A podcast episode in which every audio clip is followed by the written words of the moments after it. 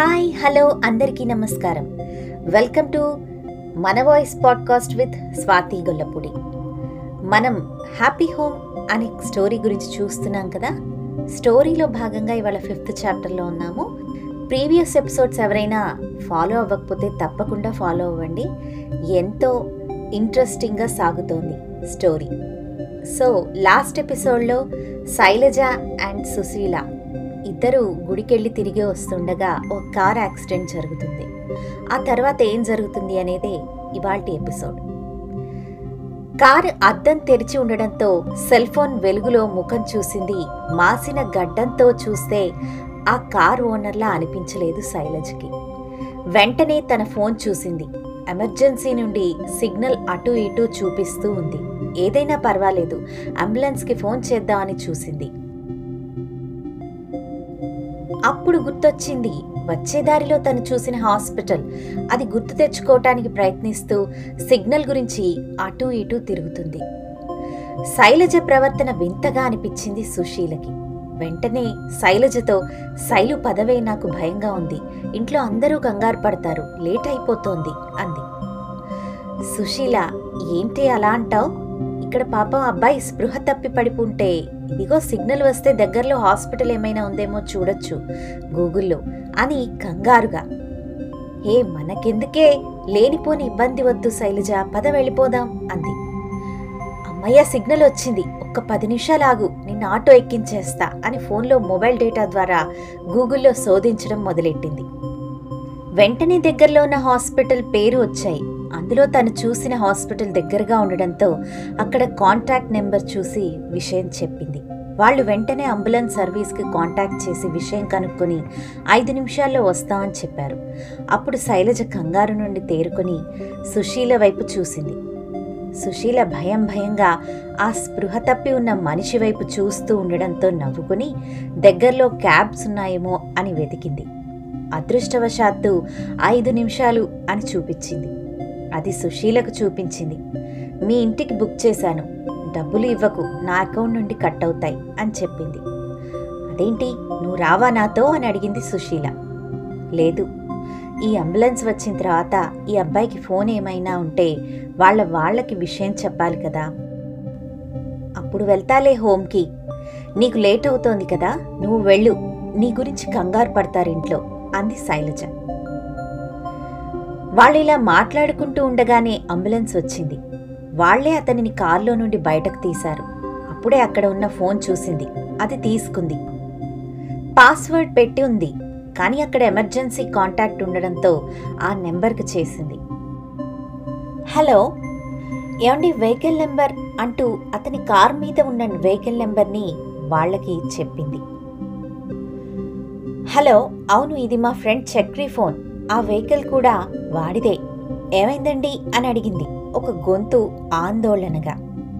మీ ఫ్రెండ్కి యాక్సిడెంట్ అయిందండి, దగ్గరలో ఉన్న అని పలానా హాస్పిటల్కి తీసుకువెళ్తున్నాం, మీరు అక్కడికి వచ్చేసేయండి అంటూ ఫోన్ పెట్టేసింది. చక్రీకి అంబులెన్స్ వాళ్ళు ఫస్ట్ ఎయిడ్ చేసి అంబులెన్స్లో పడుకోబెట్టారు. మేడం మీరు కూడా రావాల్సి ఉంటుంది అన్నారు.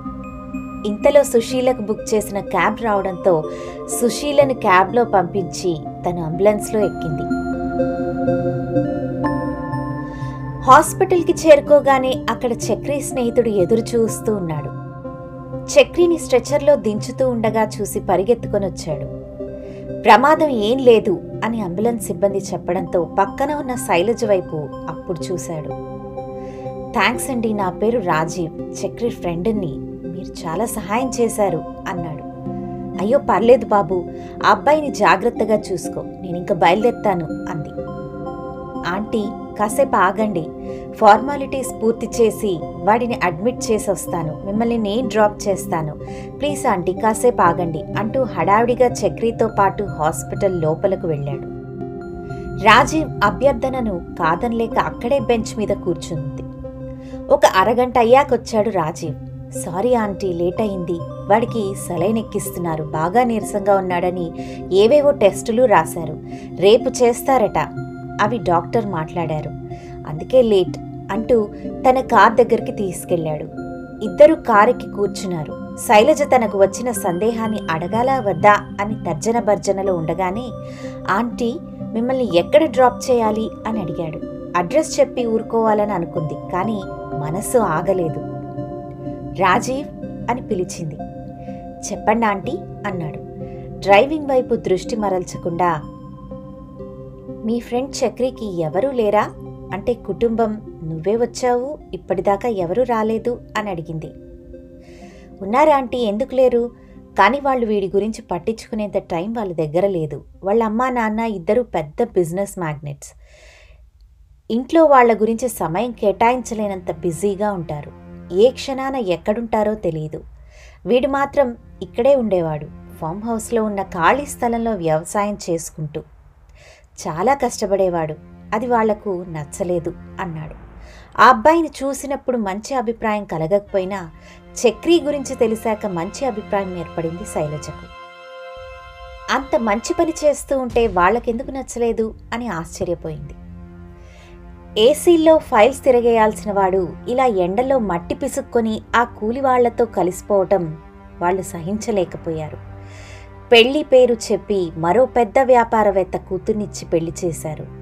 తమ వ్యాపారానికి ఈ బంధుత్వం పనికొస్తుంది అని ఆపాడు రాజీవ్. ఏంటి, ఆ అబ్బాయికి పెళ్ళయిందా? మరి ఆ అమ్మాయి వచ్చిందా హాస్పిటల్కి అని అడిగింది. ఊపిరి భారంగా వదిలి చెప్పడం మొదలెట్టాడు. లేదు, ఆ అమ్మాయికి వీడు నచ్చలేదు. తన గురించి ఇష్టమైన వ్యవసాయాన్ని కూడా వదిలేసి బొంబాయి వెళ్ళి ఏదో వ్యాపారం మొదలెట్టాడు. కానీ ఆ అమ్మాయికి పెళ్లికి ముందు నుండి ఉన్న చెడు తిరుగుళ్ళు వీడితో పెళ్లి వల్ల ఆగిపోయాయి. అది నచ్చలేదు. వీడిని వదిలించుకోవాలని వీడి ముందే మిగతా వారితో సన్నిహితంగా ఉండేది. విడాకుల నోటీస్ పంపింది, అయినా బెదరలేదు అన్నాడు. ఛా, ఇలాంటి అమ్మాయిలు కూడా ఉంటారా అని అనుకుంది మనసులో. ఏదో టర్నింగ్ రావడంతో డ్రైవింగ్ మీద దృష్టి రావడానికి చెప్పడం ఆపిన రాజీవ్ మళ్ళీ చెప్పడం మొదలెట్టాడు. ఎన్నైనా లొంగని చక్రి చివరికి తానే విడాకుల గురించి అప్లై చేసేలాంటి పరిస్థితులు వచ్చాయి అన్నాడు. అవునా, ఎందుకు అంది. ఆ అమ్మాయి గర్భవతి అని తెలిసాక, అది కూడా ఆ అమ్మాయి పది మంది ముందు ఒక పార్టీలో తన గర్భానికి కారణం తను భర్త కాదు అని ఇంకొకరి పేరు చెప్పడంతో మనసు ముక్కలైంది. ఇక చేసేది లేక విడాకులు ఇచ్చేసి ఇక్కడికి వచ్చేశాడు. కానీ ముందులా ఉండలేక తిండి సరిగ్గా తినక ఇలా పిచ్చోళ్ళ కాళ్ళు రోజంతా తిరగడం మొదలెట్టాడు.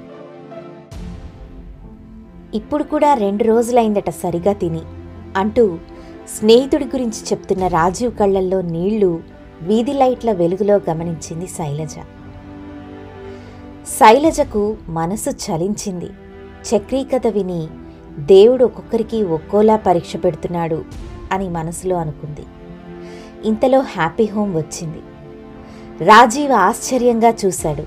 తను హ్యాపీ హోమ్ ఏదో అపార్ట్మెంట్ పేరు అనుకున్నాడు, కానీ ఇక్కడ హ్యాపీ హోమ్ అని పెద్దగా, కిందన ఓల్డేజ్ హోమ్ అని చిన్నగా అక్షరాలు ఉండడంతో జాలిగా చూశాడు శైలజ వైపు. మా వారు మూడు నెలల క్రితమే చనిపోయారు. పిల్లలు విదేశాల్లో ఉన్నారు. ఒంటరిగా ఉండలేక ఇలా ఇక్కడ ఉంటున్నాను అని చెప్పి కారులో నుండి దిగింది. రాజీవ్, మీ ఫ్రెండ్కు ఎలా ఉందో రేపు నాకు ఫోన్ చేసి చెప్తావా? ఇది నా ఫోన్ నెంబర్ అంది శైలజ పేపర్ మీద తన ఫోన్ నెంబర్ రాసిచ్చి. తప్పకుండా ఆంటీ అంటూ చిరునవ్వుతో ఆ పేపర్ తీసుకొని అక్కడి నుండి కార్ స్టార్ట్ చేసి వెళ్ళిపోయాడు. చక్రీ కథతో భారంగా అయిపోయిన మనసుని ఎలా ఓదార్చుకోవాలో తెలియక హోంలోకి అడుగుపెట్టింది శైలజ. ఇదండి ఇవాల్టి ఎపిసోడ్. హోప్ మీ అందరికీ నచ్చిందని భావిస్తున్నాను. చూసారా, ప్రతి మనిషి జీవితంలో ఏదో ఒక సమస్యతో బాధపడుతూనే ఉంటాడు. పైకి ఎవరికి ఏమీ కనిపించవు, కానీ ఎవరికి ఉండే సమస్యలు వాళ్ళకు ఉంటూనే ఉంటాయి. అంబానీకుండే సమస్యలు అంబానీకుండవంటారా? పూరి గుడిసెల్లో ఉండేవాడికి వాడికి లేవంటారా? ఎవరికైనా అన్నీ ఉంటాయి. తీపి, చేదు, పులుపు, వగరు, కారంలాగా జీవితంలో షడ్రుచులతోటి ముందుకెళ్ళిపోవాల్సిందే. జీవితాన్ని ఎలా ఉన్నా ఆస్వాదించాల్సిందే, ఎందుకంటే ఇది మన జీవితం. మన సమస్య ఇంకొకరికి సమస్య కాకపోవచ్చు. వారి వైపు నుంచి ఒకలా ఉంటుంది, మన వైపు నుంచి ఒకలా ఉంటుంది. పైకి మనిషి ఎంతో ఆనందంగా ఉంటాడు, కానీ లోపల తట్టి చూస్తే మాత్రం ఎంతో ఇంటింటికి ఒక రామాయణంలాగా, మనసుకొక గాథ. అయినా సరే మన జీవితాన్ని ముందుకు నడిపియాల్సిందే. ఏమంటారు? హోప్ మీ అందరికీ నచ్చిందని భావిస్తున్నాను ఈ ఎపిసోడ్. మళ్ళీ నెక్స్ట్ ఎపిసోడ్తో మీ ముందుకు వచ్చేస్తాను మరోసారి. అప్పటి వరకు సెలవు. నమస్తే.